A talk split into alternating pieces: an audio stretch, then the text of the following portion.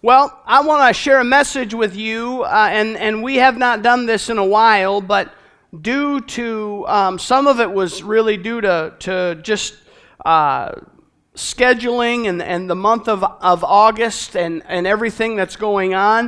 Um, I, I, I, decided to go off script a little bit and, and I moved my what, what I planned on being my August series to September. And that gave me an opportunity to share something with you that just has been on my heart and my mind um, the past uh, several, I won't even say weeks, but, but maybe even months. And um, uh, if, I, if I look a little peaked this morning, I apologize. Um, I tried to get as much sleep as I could. Um, my family, we've had some really hectic things, but good, good things. Um, we, we had a wedding last weekend, my niece Morgan, and now her husband Corey. We were uh, there to celebrate them. There may or may not be um, video on social media that shows someone that looks a lot like me that might be dancing. Uh, that is probably fraudulent because I know there's at least two other people in that video that look like me, so, you know, I, I'm not sure. Um, uh, our daughter Becca uh, had surgery on Tuesday sh- so shoulder surgery. We covered your prayers for that. And then we had a funeral uh, yesterday in Minneapolis. My, uh, my brother in law, uh, a friend of about 35 years, um, ever since we were in college together um, at North Central. Uh, we married identical twin sisters. So uh, Valerie Sue and Veronica Sue married Kevin Roy and Kevin Ray. And, uh, and we grieve uh, for uh, those that are family. We're, of course, also family, but um, Kevin suffered a heart attack about uh, two weeks ago, and um, and so we had his celebration service yesterday. It was a wonderful uh, family event, and there were about I'd say four or five hundred people that were there, and, and Kevin touched a lot of lives, and um, you know, as, as family, you, you process those things. And I'm just going to use that sort of uh, as my jumping on point, okay, for this morning. Um, and I don't think that she would mind me sharing it, although I did not ask her explicitly if I could. But, um, but in the conversations that my wife and I had following um, the news of Kevin's death, um, it hit her particularly hard um, because A, it was her twin sister that lost her husband, and B, um, without a miracle, it would have been both of them having lost their husbands in six months. I mean, a, a miracle. Um, and and you, you got to forgive me. You know, people are coming up to me and saying things about um, stupid looking billboards around town, and, and I apologize uh, for that. Uh, the one thing I don't apologize is that I want to do anything that, that declares God's miracle in my life, and then I want to do anything I can to help my community relate to its hospital in the best way possible. Those are my two, my two goals. And, um, but without that miracle, and, and it is a miracle. And I tell that story. I got to tell that story uh, this weekend because, and, well, and last weekend because of being with family members that, that don't know the Lord, that don't serve the Lord, um, and, and being able to tell them my, the story of my miracle. And without that miracle, I, I would not have lived. And so the natural question that comes out of that is God, why? Why? Why did I live? And Kevin didn't live. Do you see what I'm saying? Why, and, and my wife, you know, making it very personal for her, why did my husband live and my sister's husband did not live? Uh, the funeral, you know, there, there were hundreds of people. It, it was a two hour funeral, okay? If I die and you do a two hour funeral for me, I'm going to come back and make some trouble for somebody, okay? Do not do a two hour funeral for me. But it was spectacular uh, they the the people that and they must have had seven or eight people um, talk. I, I, mean, and they the, I mean they just they He loved God, he loved his family, he loved people. That was the theme over and over and over again. He lived a right life and he impacted a lot of people. It was an awesome funeral. Why, God, at the top of someone's uh, influence in their lives, why? Why would you why would you take one and leave the other? Why why would you why would you why wouldn't you intervene in the same way? God had to intervene in order for me to survive. I've, I've told you the story, but all day that day, I said, I got to get to that. I got to get to superior fitness all day. I got to get there. I, I, I was feeling good. Brian had rehabbed my, my knee and my foot, and I, I felt good. And so I, it was time to start working out again all day long. Why, why would God go through all of that to put Avery in that place, to make sure that the AED was ready and working? Why would God do all of those things for one and not for the other? That is a, it's a natural, normal question. And, and, and you, that's not your story, that's my story, but you have a story. Okay? I, I, having pastored this church for 16 years, I, I know many of your stories, and, and you have maybe in your life dealt with that same question of God, why? Now, maybe I don't know your story, but maybe you're still asking yourself that question God, why is this happening in my life, or why isn't that happening in my life? But the question is why. And this morning, what I would like to do is share with you for a few minutes some things that I think are going to help us process the why in our lives. The first thing I want to share with you is that, and, and this is something that every one of us can do, and it's determine to stand on the truth. When you are asking God why, there's going to be a lot of voices there's going to be a lot of people that are going to tell you their opinion and what they think. And they're not going to be right, but they're going to tell you anyway okay? And they want to get it off their chest so they can feel like they've done their job. When you are in that deepest valley, when you are crying out to God and you are saying, God, why is this happening? Or why aren't you responding to my prayer the way I think you should and in the timing I think you should do it in? Why is that happening? You are going to have to make a decision to stand on the truth of God's word. John 17, 17, Jesus said, Your word is truth. That is the, the reality. We've got to stand on God's word. So, number one, here's the truth number one that you need to stand on it's who God really is. Now, this may be really difficult for you in a time when you are in you are you are questioning God about why to really stand on the truth of who God actually is. Because when you're asking why, you're not you're not feeling like you're connected to Him. You might even feel alienated or separated from Him because of what's happening or not happening in your life. But you got to stand on the truth of who He really is. You say, why would a loving God allow this to happen in my life? Why would a loving God not prevent this from happening? I want you to know that there's two ways that we can learn about God. One is just through His Word, and the other one is through the experiences that we have with Him. But I have to tell you that the experience always has to line up with the Word. Okay? If the experience that you say you have had with God does not line up with His Word, I have news for you. It's not of God. Okay? Let's just be honest.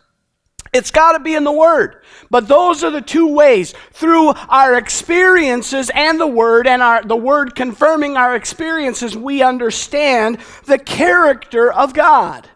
God, through His Word, reveals Himself to you and I. Moses asked God if he could see God's glory. And God answered Moses in Exodus 34 6. And here's what God said to Moses about himself, okay? He's talking about himself, and he says, The Lord, the Lord, the compassionate and gracious God, slow to anger, abounding in love and faithfulness. God is describing himself. He's giving Moses his attributes. He is calling himself gracious and compassionate, slow to anger, abounding in love and faithfulness. We can see all through Scripture examples of God's character being proclaimed in God's Word. But even though we see those, we're finite beings and we can't know God as we might know another person individually in our humanity, so at some point there's got to be a step of faith. We've got to say, I believe. We sang that just a few minutes ago. God, I believe. I believe in God the Father. I believe in Jesus Christ. I believe in your Holy Spirit. That is a declaration of faith because tangibly you cannot prove the existence of God. Experientially we can prove it, but we cannot prove it tangibly. Although even the very trees declare his existence, even very creation would do so. Believing that God is who He says He is is going to affect how you view everything that happens to you. Truth number two we've been given a choice. In Genesis chapter 2, God said that man was free to eat of everything in the garden, but you must not eat of the tree of the knowledge of good and evil, or you will die. God was not trying to trick Adam and Eve. God was very clear on his instruction. He didn't want them to fail. He wasn't setting them up to fail, although he knew that they would disobey him.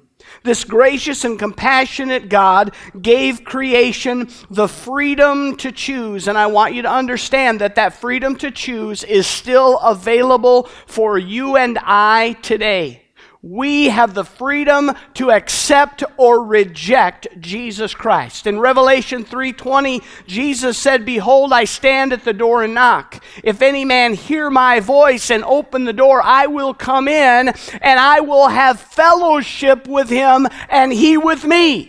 We still have the choice. Do we put on our, our hand on that doorknob and do we turn the knob and open it up and say, okay, Jesus, come in? We have that choice. And the choices that mankind makes, it influences us as a whole and it influences us individually and very specifically. But we have been given a choice. Truth number three we live in a fallen and sinful world. I, I, I don't think we have to look very far um, if you watch the news this week, um, a, a, a, a, guy in New Mexico had, was it 11 kids, um, and training them to be uh, jihadi uh, suicide bombers in, in New Mexico. You don't have to look very far to find evil in the world. You don't, you don't have to. We live in a fallen world. We live under literally a curse of sin. But how did it get this way? Was it progressive? Was it just gradual? You know, boy, times are getting worse and worse. There's some truth to that, but but I, I believe what the Bible tells us is that it wasn't progressive. It literally happened at one time. Romans 5:12 says, Therefore, just as one man sin entered the world, and death through sin, so death spread to all men because all sinned. So, because Adam chose to disobey God, the earth fell under a curse. And we still live under that curse today. And my sin and your sin reveals that you and I have been born in that same sinful nature, and that sinful nature produces physical and spiritual death apart from God. The world that we live in is sinful, it's fallen, and that extends to everyone on earth, including us. And if you see yourself today as being above sin, if you see yourselves as, hey, I don't sin, I don't have anything to worry about, then I want you to understand today that seeing yourself that way would cause you to believe, I don't deserve this. But in a lost and fallen world where we have been born with a sinful nature and we have sinned against God, we understand the extent of sin and death. It reaches to every single one of us. Truth number four God desires to restore every person to himself. Can you imagine? God wants to actually restore every single person to himself. Everyone. We were driving through the Twin Cities yesterday, and, and you know, I, it just blows me away uh, the people you know, and and the restaurants, and and a couple hours later, you know, we're we're in a you know driving on on the highway through a farm field, and I'm like, do you guys realize we just went from a place where there's every restaurant known to man to a place where there are none? You go from millions to a couple farmers. You know, it, it doesn't take very long. But I want you to, when you're in that place where you see, you see thousands and millions of people, and you think every one of these people that I'm that I'm encountering, God wants to restore them. God wants to restore them. God wants to restore that one. God wants to re- everyone that you encounter, God wants to restore them to Himself. In Second Peter chapter 3 and verse 9. I've read this verse to you so many times. He says, The Lord is not slow in keeping his promise, as some understand slowness. Instead, he is patient with you, not wanting anyone to perish, but everyone to come to repentance. Even the worst person that you know, God wants to restore that person to himself. The worst people, sometimes I think we are like, I don't know. Do you, Lord, do you know how bad they really are? Maybe you were that person. God wants to restore every single person. Everyone that we encounter, His desire. That's why He's not bringing judgment on them right now. He's patient with them. He's trying to draw them to Himself so that every single one might come to know Him in the midst of, of, of, of our suffering and asking why, it might be easy to think that God just doesn't care. It might be easy to think that he doesn't even, he's not even aware of what's happening to us because if he was, he'd alleviate my suffering. But what if our comfort is not his greatest goal? I'll be honest, I didn't expect any amens on that part. What if our comfort is not God's greatest goal? And when we pray, what are we praying for? We're praying for our situation to be resolved so that it's better for us. Right? We, pr- we pray that, we desire that, but that's not God's desire. His desire is that everyone would be restored to Himself. That's His number one goal. And so as He hears our prayers, He hears them in light of His goal of restoring every person to Himself. And if we view what happens to us through a lens that, that, that is different than God's desire to restore everyone, then we're, we're going to see this in a skewed way. We're not going to understand it. Truth number five, he was willing to give up everything. We, we say, you know, we want something very badly. We say, oh, I want that bad, you know. I want that new boat. I want that new camper. I want that new ATV. How bad do you really want it? That's the question. Because if we want something bad enough, we're generally willing to put ourselves through an awful lot in order to get it. God knew that blood needed to be shed in order to provide forgiveness. We celebrated the Lord's Supper just a moment ago. A perfect life was needed. Romans chapter 8, verse 32, it says, He who did not spare his own son, but gave him up for us all, how will he not also, along with him, graciously give us all things? He didn't say that he just loved us, he actually showed his love for us by giving his very best. This was God's idea this was his alone, and this was his idea for the beginning. From the beginning, he knew that he had to give up everything. He had to give up his own son in order to make it happen. And his desire for restoring us is so strong that he was willing to give up everything in order to get it done. He would give up his only begotten son. Now, the difference between me and God and you and God is that we might say, Man, I want everybody to be restored to Jesus. But I'm not willing to give everything to do it. He was. He was willing to give everything. And if you and I are confident that God was willing to give up everything, how could we not be confident that He is acting to, to give us everything. Even in the midst of what we're going through, when we're saying, Why God? Why God? Why God? Why aren't you doing this? Why are you doing this? Eh, are, are we really questioning whether or not God is willing to give up everything for us? We just don't see the whole picture. My brother in law is, he's with Jesus right now. And the difference between what he knows now and what he knew two weeks ago is immense. If you knew my brother in law, he was an opinionated guy. He would tell you what he thought, he did not hold back. And I'm sure there are a few things that Jesus set him straight on. We don't see the whole picture, guys. Paul said we see through a glass darkly, but then face to face. We don't see it all but he was willing to give up everything. He is withholding nothing from us. He has given his best. Number six, the truth is that sin and death are, have been defeated. Jesus said, I am the resurrection and the life. The one who believes in me will live even though they die. Jesus demonstrated his power over death when he raised Lazarus. God demonstrated his power over death when he raised Jesus on the third day. Jesus promised that you and I, when we accept the free gift of salvation, that we would be resurrected.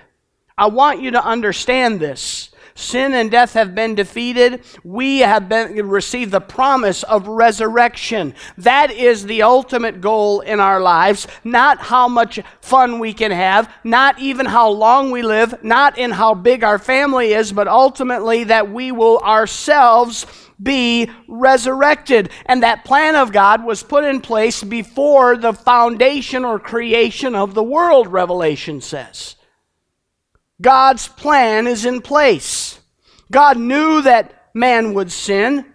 God knew that man would be to, need to be restored, and He gave man that choice anyway. He gave up everything to defeat sin and death because that's the nature of who God is. And if we believe that resurrection is the ultimate victory, it will affect everything that happens to us and how we view it. And when we ask God why, we will ask Him, but we will say the ultimate victory is resurrection. No matter what happens to us, no matter how bad it is, no matter how alone we may feel, we will say, I have the promise of resurrection. And when I die, I will go to be with Jesus for eternity. That's the promise that we have. So we're going to stand, choose to stand on His Word, the truth of His Word, but we're also going to choose to accept things that we cannot prove. Hebrews talks about faith being the confidence of what we hope for and the assurance of what we do not see. I want to give you some assurances here. Assurance number one God knows best. Isaiah says this in 55 9. He said, For as the heavens are higher than the earth, so my ways are higher than your ways, my thoughts than your thoughts it might be really difficult to, uh, to think about this or to accept this that God's ways are higher than our ways, that He ultimately knows what is best. Sometimes we think we know it all. The reality is that we do not. We ask why because we want to know the reason something is happening. But I want you to know that God never changes. He never deviates from His plan and His purposes, and His ways are higher than ours. Our perspective is limited, His is not. He sees the whole picture all at once and knows the outcome. And having confidence that God knows what is best is a game changer in our lives when we're asking God why.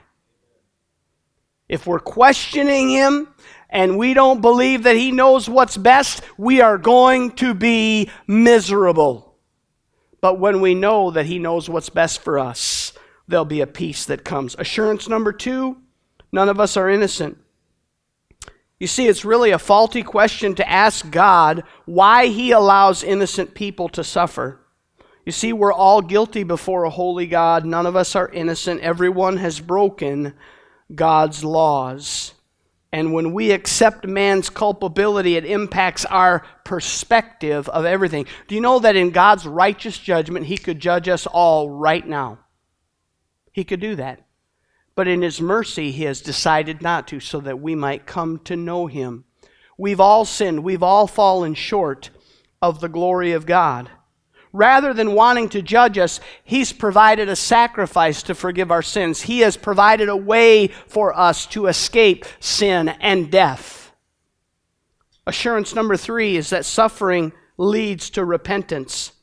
In 2 Corinthians chapter 7 verse 10 it says for the sorrow that is according to the will of God produces a repentance without regret leading to salvation but the sorrow of the world produces death. I was having a conversation with a young lady recently, and, and she said to me, You know, I find that when I go through uh, hardships, I find that I am much more focused on the Lord. And she said, When I go through good times, I find myself much more apt to drift spiritually. And the hard times that she was speaking of were, were uh, specifically some physical trials that she's gone through. And I said, from what you have just told me and what we're talking about here, that, that, uh, that those physical difficulties, that's when you call on the Lord, okay? From what I know of God, I can pretty much guarantee you that unless you break that cycle in your life, you're going to continue to go through those things. Not because God wants you to, but because God's ultimate goal is to draw you to Himself. So if you want to break this cycle in your life, seek Him all the time. Draw close to Him all the time. That way, He won't have to get your attention. He won't have to draw you. And when you do go through something that's difficult, you're already there. You don't have to, you don't have to get back to God. You're already where you should be being flat on our back, our last resort can can can can uh, as can result in us finally looking to God. And believe me, He is willing to allow that to happen, to use that in our lives to bring us to a place of repentance. And assurance number four is that God uses everything. Romans 8 28, we know that all things work uh, all things, God works for the good of those who love Him, who've been called according to His purpose. Now, God doesn't create our troubles, God doesn't even lead us into our troubles. I had a high school girl lots of years ago. Uh, I mean, a lot of years ago. She comes into my office and she was a senior and she brought um, pictures into my office, and the pictures were of a birthday party.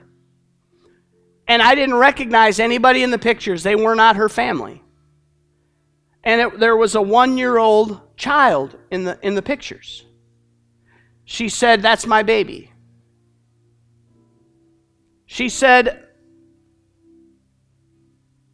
My sophomore year in, in soccer, I fell and I, I hurt myself in a match and I had to go to the doctor.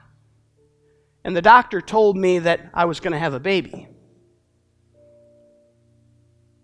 She said, I, I, I, I hid. She said, I stayed in my room.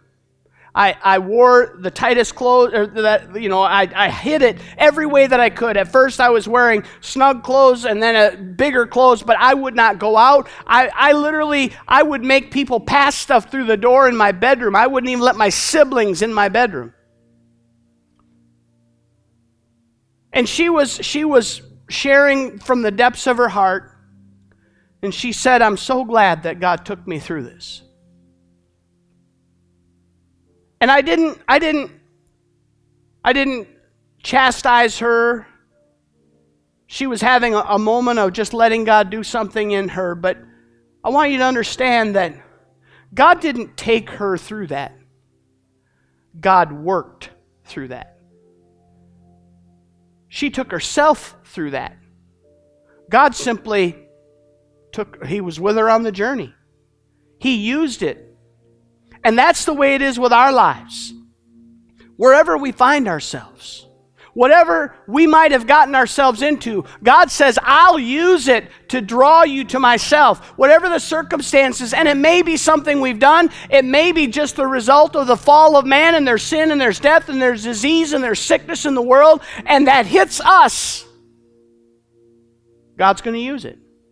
Whatever that is whatever's happening to a family member, whatever's happening to us, that we say, God, I don't like it, I don't want it, take it away, and we want Him to move, and He's not moving the way we want Him to.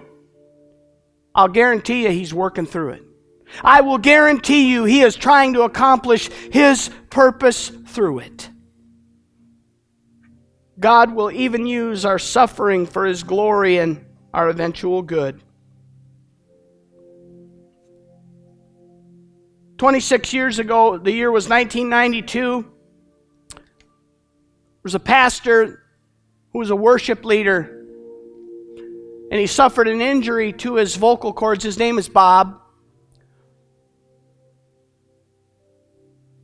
After the injury, he, he tried to just rest it for a while. It wasn't working. He went to the doctor, and the doctor said, We've got to, we got to go in, we got to do some work. And they found out that he had some sort of an ulcer on his vocal cords. He's a pastor, he's a worship leader. After the surgery, he recovers a little bit. They try to start doing some therapy on his voice. He's limited to one hour of whispering a day. He said, God, what kind of a pastor can't talk? What kind of a worship leader can't sing? He thought for sure that God was going to heal him, and, and for a year he went through therapy. And at the end of that year, he said to his wife, Honey, we've gone through this for a year. We've done everything that they've told us to do, but I think that God has some other purpose here. And I'd like to I'd like to just follow God on this. And so, for the last 26 years, he has done nothing but whisper.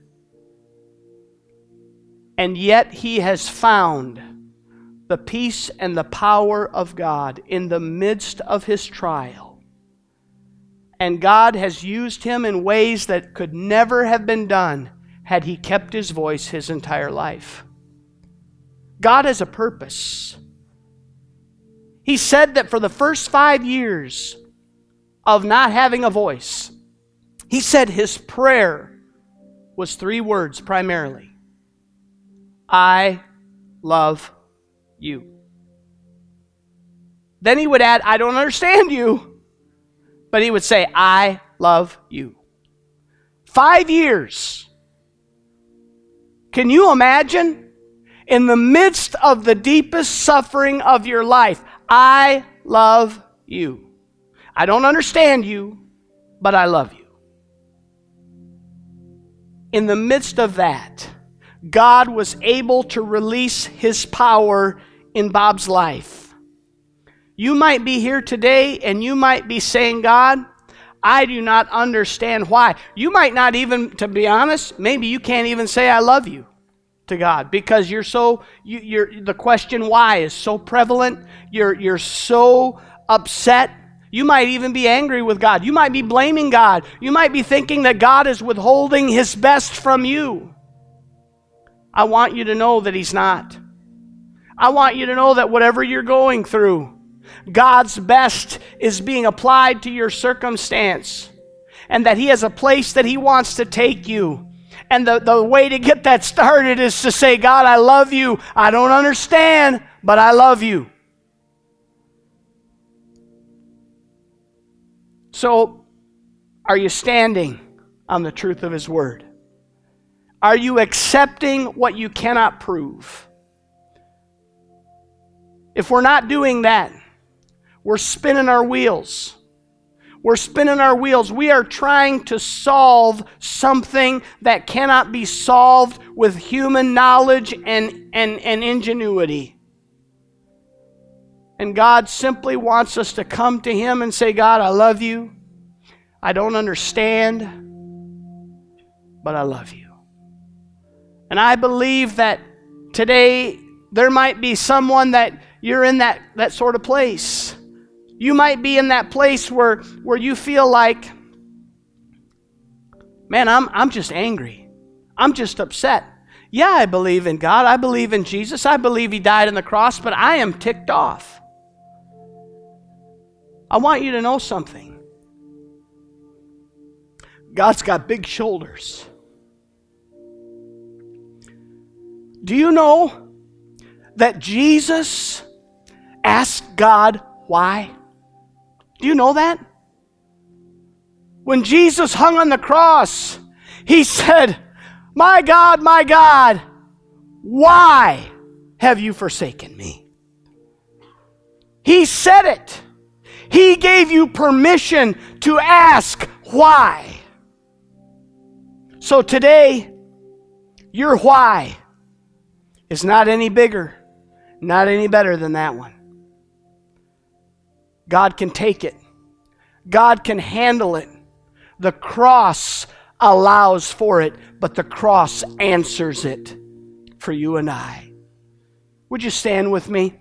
all across this place and out in the hub. Would you bow your heads? Father, I pray, Lord, today for the one, for the ten, for the, the many who are wondering why God. Maybe no one knows their circumstance. Maybe their circumstance is very well known. But whatever the case, they're asking why. Father, they've, they've heard your word and Parts of it, maybe they've bristled under it. Maybe they've, they've said, Man, I can't do that. I can't do that. But I pray that your Holy Spirit right now will just will just come right into that circumstance and that situation, come right into their heart and their mind and say, Will you trust me? Will you trust my word? Will you stand on my word? Will you believe in things that you can't prove? Before we go this morning, I believe the, the, the, the best thing that could happen in your life is for you to simply say, God, I don't understand. And for you to say, I need help. I need, I want to I want to understand, but my finite mind can't do it. So I need to take that, that leap of faith and trust in your word and, and trust in things that I, I can't prove. I can't, I can't demonstrate them, but I need to put my trust and accept those things. So this morning, as we just sing a closing song, if that's you today, I don't know what your circumstance is. I don't know who you are. I'm not thinking of you. But I know that the Holy Spirit is working right now. Say, God, I'm asking why. I don't understand. But bring me to that place where I can say, I love you. I don't understand, but I know this that I love you. I believe your word and I trust you.